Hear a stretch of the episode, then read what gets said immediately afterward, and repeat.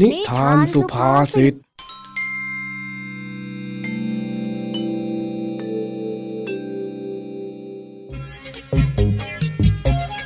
วัสดีครับยินดีต้อนรับเข้าสู่นิทานสุภาษิตช่วงเวลาแห่งความขำขันที่พี่แม็กขอรับประกันความฮากลับมาพบกับเรื่องราวสนุกปนปั่นป่วนของเจ้าจ้อยลุงทองดีและผองเพื่อนที่บ้านนาป่าดอนกันอีกเช่นเคยนะครับ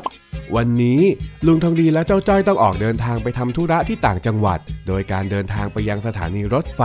แต่ก็ไม่รู้ว่าเป็นอะไรวันนี้เจ้าจ้อยของเราดันอยากถือกระเป๋าของลุงทองดีซะงั้นก็คงจะไม่มีเรื่องอะไรหรอกถ้าหากว่าเจ้าจ้อยไม่ทำกระเป๋าหายแต่ระดับเจ้าจ้อยแล้วมีหรือจะปล่อยให้วันนี้เป็นไปอย่างราบรื่นสงสัยว่าจะไม่แคล้วลุงทองดีมีเรื่องให้ต้องปวดหัวอีกแน่ๆไปติดตามเรื่องวุ่นนี้พร้อมกันได้กับนิทานสุภาษิตตอนกรุงศรีอยุธยาไม่สิ้นคนดี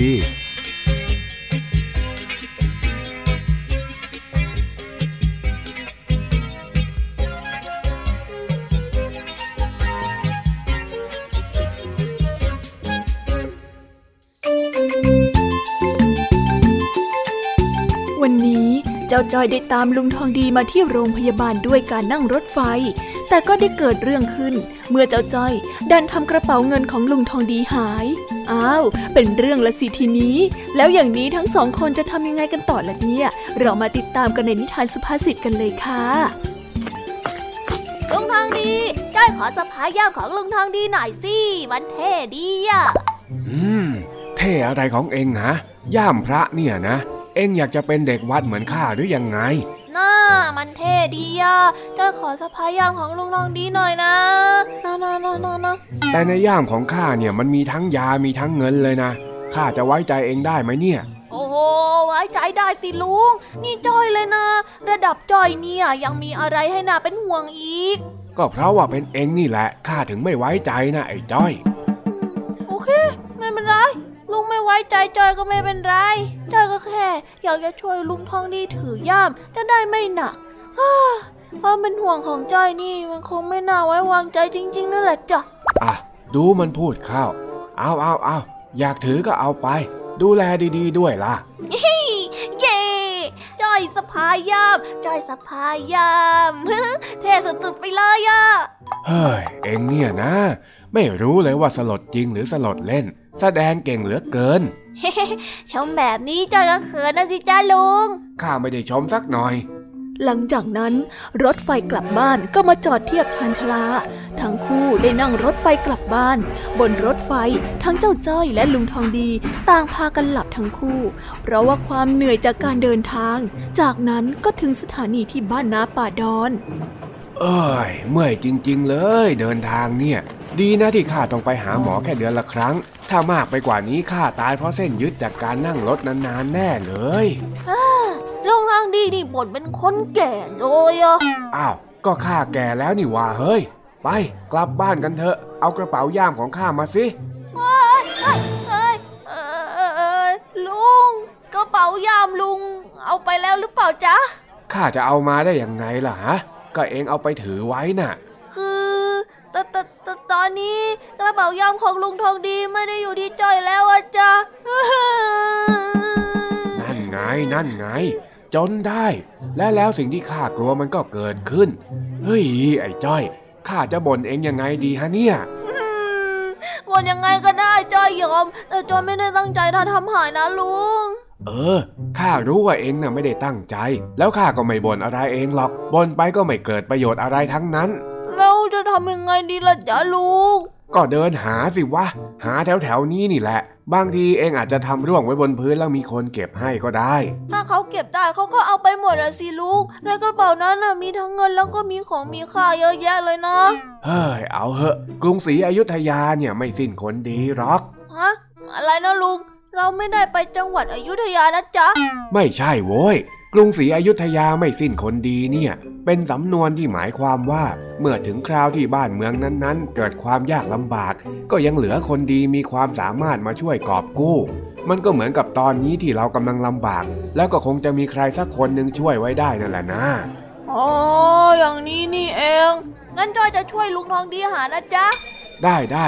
งั้นเองลองไปหาตรงโน้นสิเดี๋ยวข้าจะดูแถวนี้เอง เพื่อว่าจะเผลอทำหล่นไว้น่ะได้เลยจ้ะในขณะที่ลุงทองดีกำลังหากระเป๋าย่ามอยู่นั้นจู่ๆก็มีเสียงประกาศจากสถานีรถไฟเรียกชื่อลุงทองดีให้มารับของที่จุดบริการโปรดทราบนายทองดีได้ทำกระเป๋าย่ามหล่นไว้ที่บริเวณสถานีรถไฟหากได้ยินเสียงนี้ขอให้มาติดต่อรับกระเป๋าย่ามคืนที่จุดบริการค่ะขอบคุณค่ะนั่นไงเห็นไหมไอ้จ้อยข้าบอกแล้วว่ากรุงศรีอยุธยาน่ะไม่สิ้นคนดีต้องมีคนเก็บได้และเอาไปฝากไว้ที่เจ้าหน้าที่แน่ๆเลยเฮ้ยสุดยอดไปเลยไปรับกระเป๋าย่ามกันจ้ะลุงทองดีเออไปจะได้รีบกลับบ้านกันข้าหิวข้าวจะแย่อยู่แล้วเนี่ยงั้นเดี๋ยวจ้อยช่วยสะพายย่ามอีกทีนะจ๊ะเอ็งยังจะมีหน้ามาขอถือย่ามอีกเหรอฮะไอ้จ้อยน่าลุงให้โอกาสจ้อยอีกสักครั้งหนึ่งนะจ๊ะไม่เอาไปโอ้โหน่าลุงอย่างน้อยจ้อยก็ช่วยแบ่งเบาภาระลุงนะไม่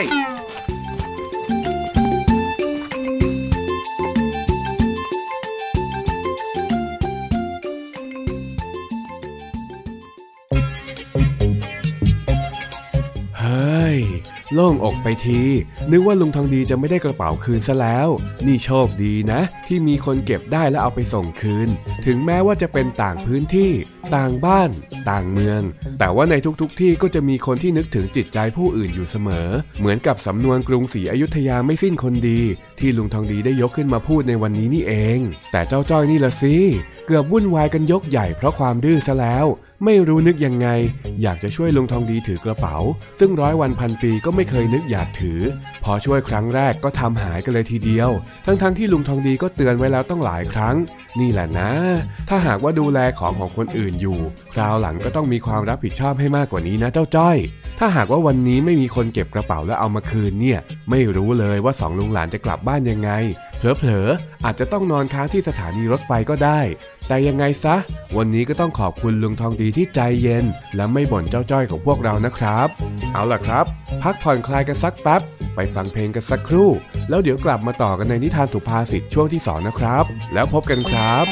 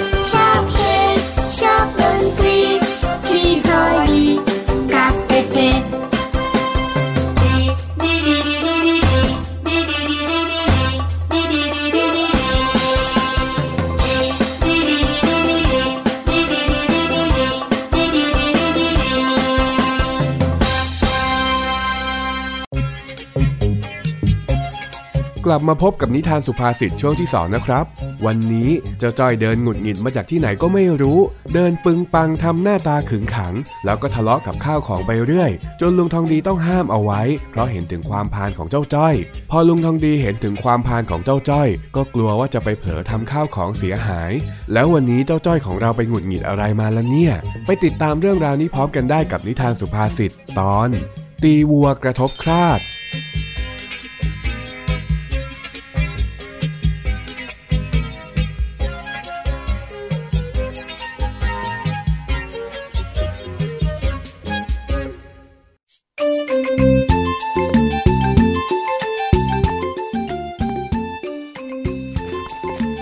วันนี้เจ้าจ้อยไปหงุดหงิดอะไรมาก็ไม่รู้เดินโวยวายมาทางบ้านของลุงทองดี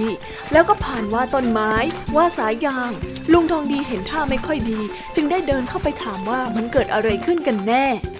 เฮ้ยสายยางใครก็ไม่รู้มาวางไว้ตรงนี้เนี่ยเกะกะจริงๆเลยเฮ้ยจอบอีกทำไมลุงทองดีไม่เก็บให้ดีๆนะนี่นะโอ้โหทำไมต้องล้มใส่หัวด้วยเล่าเอ็งหาเรื่องข้าเหรอฮะเจ้าจอบเฮ้ยจอบยังไงนี่ไอ้จ้อยเอ็งเป็นอะไรของเอ็งนะฮะโวยวายกับข้าวของไปเรื่อยเลยนะก็มันขวางหูขวางตาจ้ะลุงทองดีวางขวางทางไว้อ่ะจ้อยเดินไม่สะดวกจ้อยก็เลยหงุดหงิดอ่ะสิจ๊ะอ้าวงั้นข้าขอโทษก็แล้วกันก็ข้ายังทำงานไม่เสร็จก็เลยไปนอนพักเอนหลังมันก็เลยไม่ได้เก็บให้เรียบร้อยยังไงล่ะก็ดีแล้วจ้ะงั้นจ้อยไปก่อนนะจ๊ะอ้าวเดี๋ยวแล้วเองจะไปไหนล่ะนั่นนะฮะไม่รู้จ้ะจ้อยก็เดินของจ้อยไปเรื่อยๆนั่นแหละเดินจนกว่าจะหายหงุดหงิดนั่นแหละจ้ะแล้วเองไปหงุดหงิดอะไรของเองมาล่ะฮะทำไมถึงได้ไปตีวัวกระทบคาดเข้าแบบนั้นเล่าตีวัวอะไรเหรอลุงจ้อยไม่ได้ตีอะไรสักหน่อยลุงก็เหมือนแม่จ้อยอีกคนแล้วอ่ะชอบบ่นแล้วก็ไม่ฟังจ้อยอธิบายอะไรก็ไม่ฟังเลยทั้งที่จ้อยก็ไม่ได้ตั้งใจจะทำแบบนั้นสักหน่อย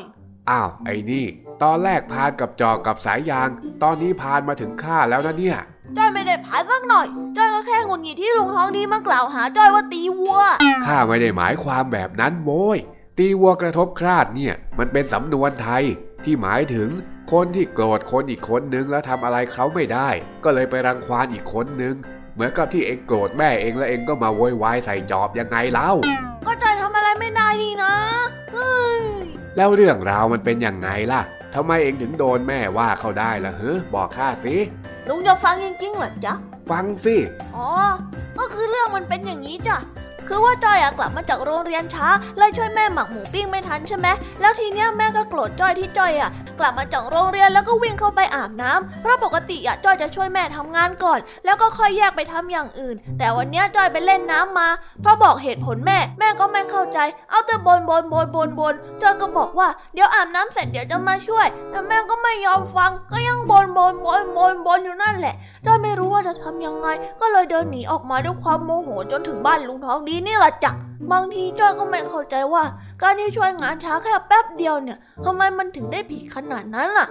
ถ้างั้นข้าว่าแม่เองไม่ได้บ่นเรื่องที่เองไม่ได้มาช่วยงานแล้วล่ะไอ้จ้อยเอ้านี่ขนาดจ้อยเล่าให้ลุงทองดีฟังลุงทองดียังหาว่าแม่จ้อยไม่ได้บ่นจ้อยอีกเหรอเนี่ยดูสิผู้ใหญ่นี่ไม่ฟังเด็กกันเลยนี่ไอ้จ้อยเองตั้งสตินะแล้วเองก็ฟังข้าดีๆเองแวะเล่นน้ำระหว่างทางที่กลับมาจากโรงเรียนเนี่ยมันเลยทำให้เองกลับบ้านช้าแต่แม่น่ะบ่นเพราะเป็นห่วงเองกลัวว่าเองจะจมน้ำไม่ใช่ว่าบ่นเพราะว่าเองช่วยงานช้าเข้าใจไหมเนี่ยก็จ้อยว่าน้ำเป็นนี่นา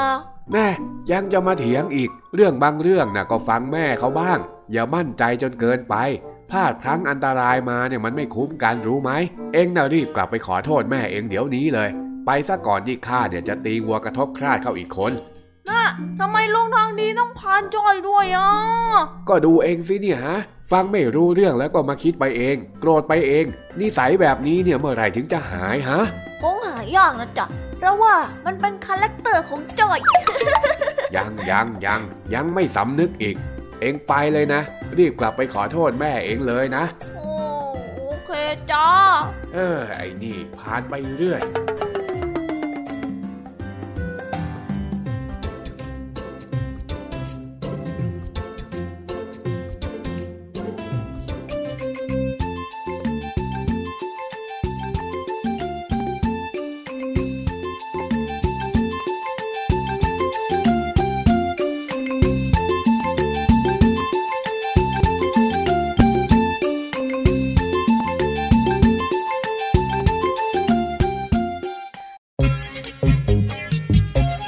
สุดท้ายความโกรธทั้งหมดของเจ้าจ้อยก็เกิดขึ้นจากการเข้าใจผิดไปเองอีกแล้วนิสัยที่ชอบคิดเองเองเนี่ยแก้ไม่หายเลยจริงๆนอกจากจะไปเข้าใจผิดในคำพูดของแม่แล้วก็ยังเดินมาแสดงอารมณ์หงุดหงิดไปทั่วลามไปถึงการบ่นลุงทองดีอีกนี่ดีนะที่ลุงทองดีช่วยพูดเตือนสติเอาไว้ไม่งั้นเรื่องราวคงบานปลายใหญ่โตแน่ๆน้องๆเห็นเจ้าจ้อยโกรธแล้วรู้สึกตลกมั้งไหมครับนี่แหละครับบางทีเวลาที่คนอื่นเห็นเราโกรธเขาอาจจะคิดแบบนี้เหมือนกันก็ได้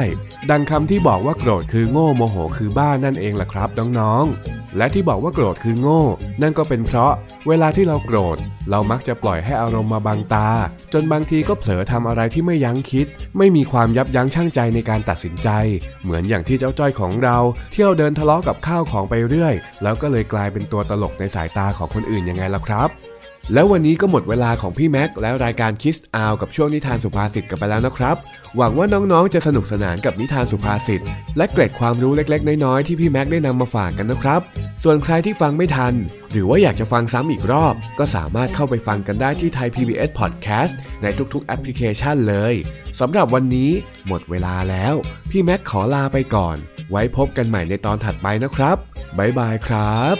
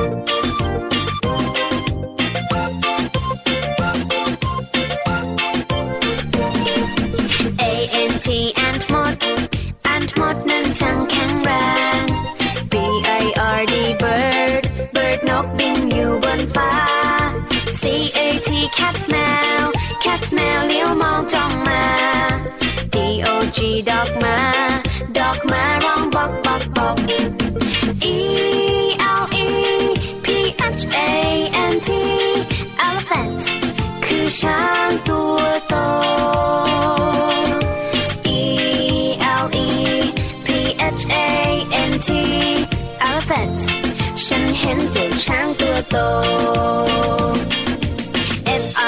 Fish fish bar fish bar ว่าอยู่ในน้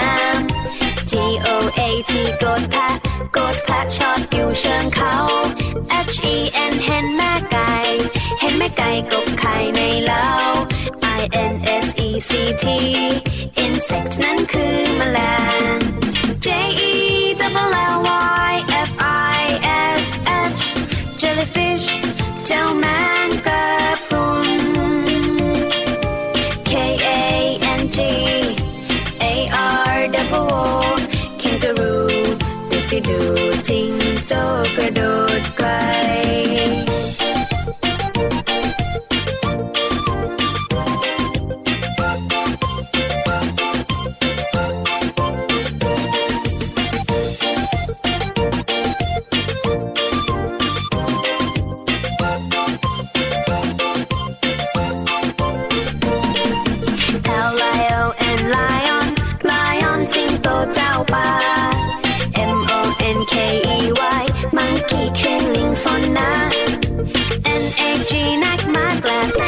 Magpie ตัวเล็กใจดี OWLRO นกฮูกนั้นมีตาโต PANDA Pandaเจ้ามีตาดำ QUAIL Quail นกคุ้มเดินดุ่มๆหาอาหารในพงไพร RABBIT Rabbit กระต่ายหูยาว SNAKE Snake มีพิษร้าย TIGER Tiger เสือเดินอย่างไกล UNICORN Unicorn มาในตำนาน VULTURE Vulture นกแร้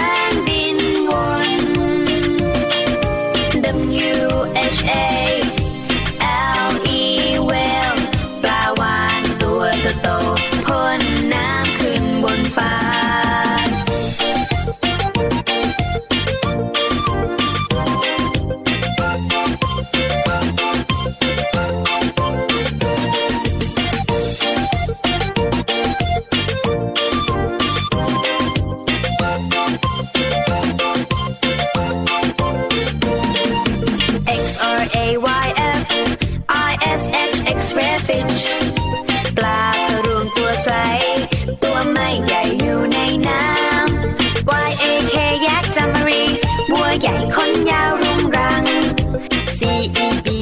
A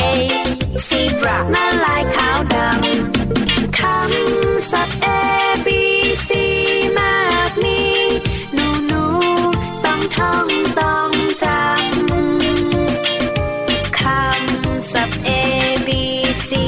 มากมีมาสิมาท่องคำศัพท์ A B C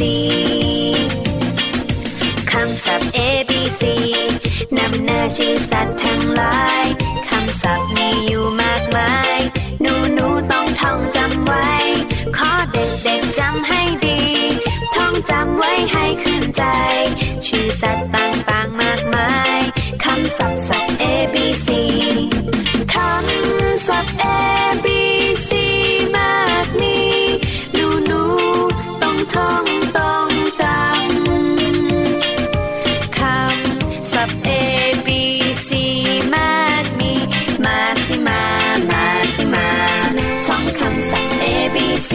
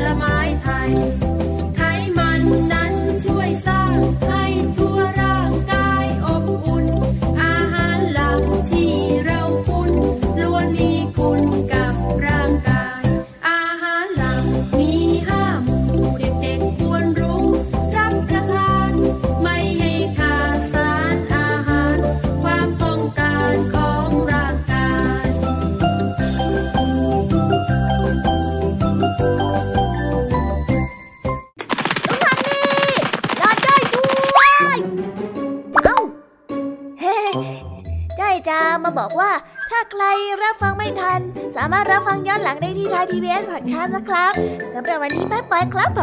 ม